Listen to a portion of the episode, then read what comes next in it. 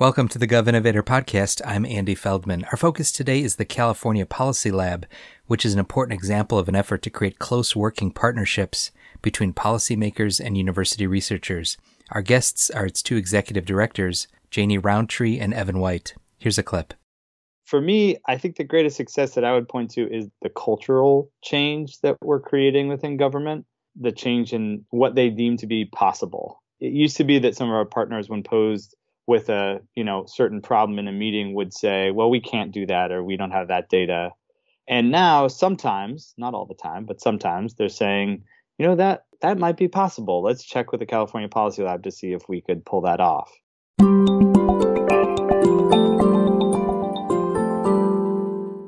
The California Policy Lab was launched at the start of 2017 with a mission to create partnerships between researchers at UCLA and Berkeley and California's state and local governments. The goal to generate scientific evidence that solves California's most urgent problems. That includes the issues of homelessness, poverty, crime, and education inequality. To learn more, we're joined by Janey Rountree, the executive director of the California Policy Lab at UCLA, and Evan White, the executive director of the California Policy Lab at UC Berkeley. Janey and Evan, welcome. Thank you for having us. Yeah, thanks, Andy. Evan, I want to ask you about the origins of the lab, and I know you have a fun fact about a certain tech entrepreneur that helps make the point. Yeah, so um, California spends the equivalent of Mark Zuckerberg's net worth every two months, which to us really demonstrates the impact that that only governments can have. Um, and yet, precious little spending is based on real evidence. So, in starting the lab, we wanted to improve lives by making sure that public spending was informed by data and research. And we saw a real opportunity to do that by bringing together the expertise of UC researchers with the real life problems faced by state and local policymakers in California. That's helpful.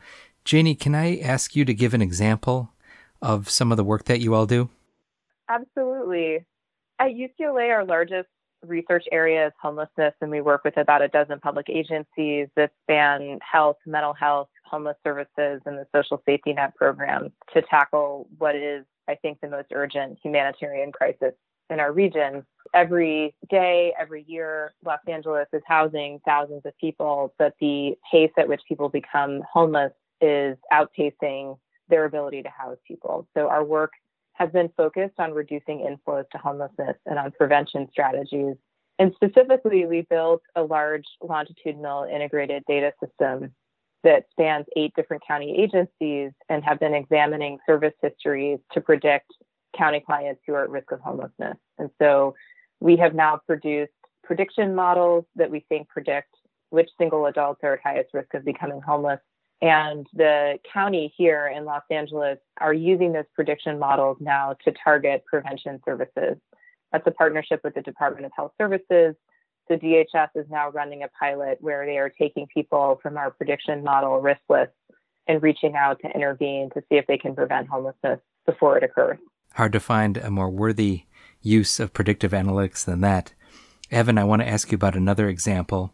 And this one I know relates to the problem of getting more low income Californians into benefit programs for which they're eligible. Things like the EITC, which requires people to file taxes, even though many low income folks aren't required to file a tax return. When they don't file, that leaves families with fewer resources and billions of dollars of federal funds not coming to the state. Can you tell us how did the lab tackle that with the EITC? Sure. So our first effort was to test whether low touch nudges would be enough to encourage families to claim the credit. Um, after all, these are folks who may simply be unaware of the program. Um, and we did a randomized trial, just like they do in medicine, where we contacted some people and didn't contact other people, and then we compared the two outcomes.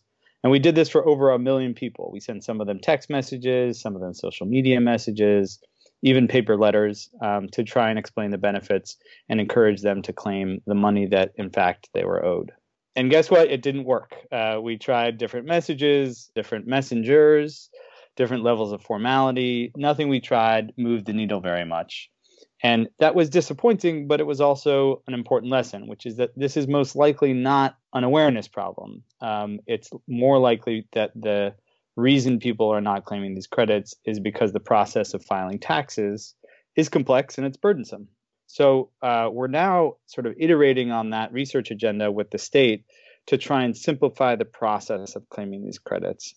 We're seeing if there is data that the state is already collecting uh, that can be used to pre populate some of the necessary forms needed to claim the earned income tax credit, which is really cool work and could provide a model for other states to follow. And um, this year in particular is a big deal because the stimulus payments are based on tax filings. So the stakes this year are much higher than they would otherwise be uh, because there's been you know thousands of dollars uh, per family in in stimulus payments that if you didn't claim the credit it's likely that you're also probably not getting stimulus checks it's kind of remarkable that the previous podcast interview with Calvin Johnson from HUD was about the iterative nature of evidence building, trying things, seeing what works. When it doesn't, trying new things. That's a terrific example of that, in fact. Janey, can I ask you to give us another layer of detail about how the lab works? Sure. I think it's important to know that at the heart of the California Policy Lab are our partnerships with public agencies. We orient our work towards the needs of public agencies, and our goal is to have impact. So we start each partnership by developing a research agenda with department leadership and other staff and understanding their urgent questions. Sometimes they're articulating policy questions and not research questions, and so it's a collaborative process to land on a research agenda. And we ask ourselves, do we have the subject matter expertise to do the work? Do we have the resources and staffing capacity to do the work that they need? And is there data available to answer these questions? The California Policy Lab is primarily uh, doing quantitative work with administrative data. And then once we agree on the research questions, we sign a data sharing agreement. And we try to sign a master data sharing agreement that pre negotiates all of the legal terms. That can be very time consuming so what we want to do is engage in a research partnership for many years over multiple projects. And these master data sharing agreements allow us to flexibly add new projects when they come up rather than renegotiate uh, the entire agreement from scratch. And so once we have the data sharing agreement in place, uh, we can start to do the work. And I'll let Evan give some details. Sure. So the the research is definitely the most substantial service that we that we offer. As Janey suggests, we're often helping governments to answer questions they've wanted to know for a long time. But it's not just the bigger picture questions um, that we're always answering. Sometimes it's smaller but highly relevant things that we can answer along the way. So just to give an example, one of our partners might come to us and want to know, you know, how many people are enrolled in homelessness services uh, who were incarcerated over the past year or who were diagnosed with serious mental illness. And because we've done the work to get their data into a place that they themselves often don't have it, we can answer some of those questions, which help them make programmatic decisions along the way that might they might face those kind of decisions daily. Um, and that really is helpful to them in a way that you don't see in in our published reports. And uh, you know, this is part of a process of helping governments understand their data better. Um, we often are curating their data, documenting it better than they may have uh, in the past, and we're also interrogating their data in ways that they've never done, which sometimes helps them improve data collection and data quality and things like that. You also mentioned how we interact with faculty, so I wanted to say something briefly about that you know, faculty have a ton of expertise and a ton of talent and capabilities in, in doing things that often governments have a difficult time recruiting for. But they also have their own priorities, right? They have uh, a tenure clock in some cases, and they're interested in publishing. Um, they might also be interested in, you know, helping push policy forward or uh, helping California's governments. But there's that sort of dual incentive there. Um, so we often have to find projects for faculty that are, you know, win-win that that serve both the interests of the, the faculty in in doing something that could maybe be published someday, and also the interests of governments in the question they really want to answer.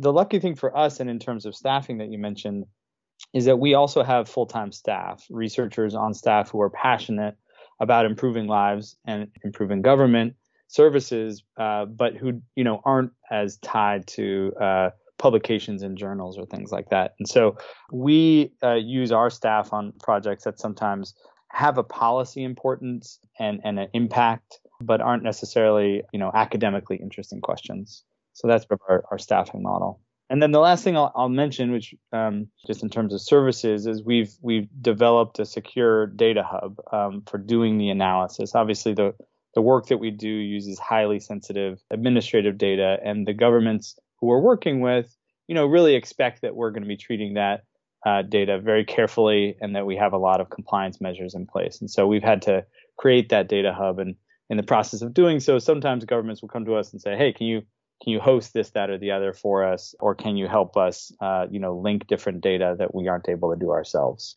That's helpful, Evan.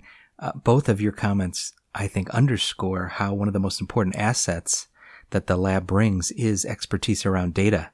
Uh, maybe that's not surprising, but it's something that I definitely learned from our conversation. I want to ask you a couple final questions. One is you've been up and running now for four years. Give us a sense, if you would, about how's it going uh, in other words, what are some of the successes or challenges that come to mind?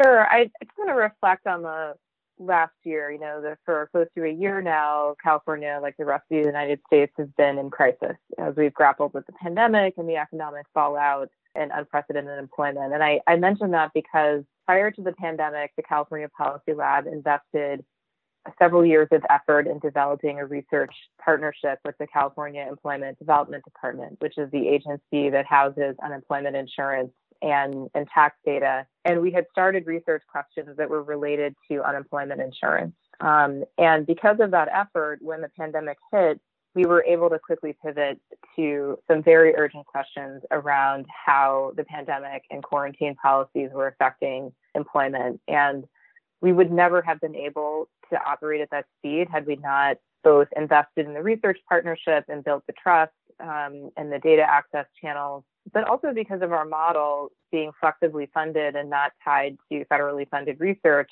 we could pivot. We could make the decision to take staff and faculty time and you know almost instantly redirect it towards what was happening um, in real time. So we've produced a number of reports now that analyze, you know, at the individual level, the unemployment impacts of the pandemic, and they've been informing both state policy and federal policy in response uh, to the economic fallout. So I think that's the benefits of this type of model where you make a big investment upfront in a research infrastructure that allows you to flexibly respond when you really need to. Yeah, I'm happy to give a success and then we can talk about challenges you know, Janey gave a specific example of our of our work, and you know, there's dozens more we can give on that front. And don't get me wrong, it's really nice when one of our reports makes a big splash or gets in the New York Times or or changes a you know really high dollar program. But for me, I think the greatest success that I would point to is the cultural change that we're creating within government, the change in what they deem to be possible. It used to be that some of our partners, when posed with a you know certain problem in a meeting would say well we can't do that or we don't have that data and now sometimes not all the time but sometimes they're saying you know that that might be possible. Let's check with the california policy lab to see if we could pull that off. And uh, i think in in showing them the value of their own data we're really helping them to expand the frontier of ways that they can help serve the the people of california.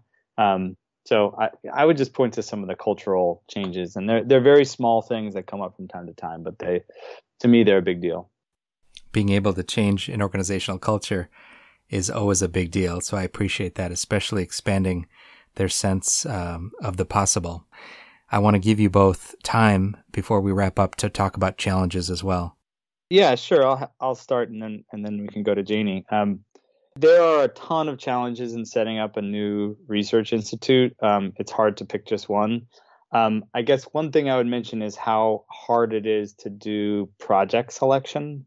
We get approached with several good projects each month, and they always seem easier than they end up being in the end.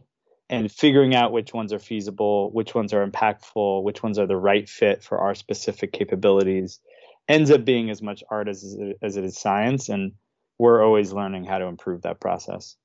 I would say too that we constantly struggle with data quality challenges because many of the data sets, as Evan mentioned, have been underutilized, which means that we're tackling some thorny issues for the first time when we curate um, and analyze data. So um, it's something that we deal with all the time, and we have uh, staff who focus on this, and we have processes for thinking through these these types of problems. But um, that it is a persistent challenge, and we hope that we're contributing to improvement, not just for us, but for other researchers and our partners too.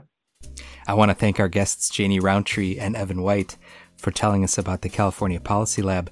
As some of our listeners may know, there's a growing number of policy labs in the U.S., most of them connected to universities, but some, like the lab at DC, which we've profiled on the podcast, are based solely in government. They come with different structures and focus areas, but these labs have proven to help government agencies tackle important challenges, and the California Policy Lab is a great example. So, Janey and Evan, thanks again for sharing your insights. Thanks Thank so you. much.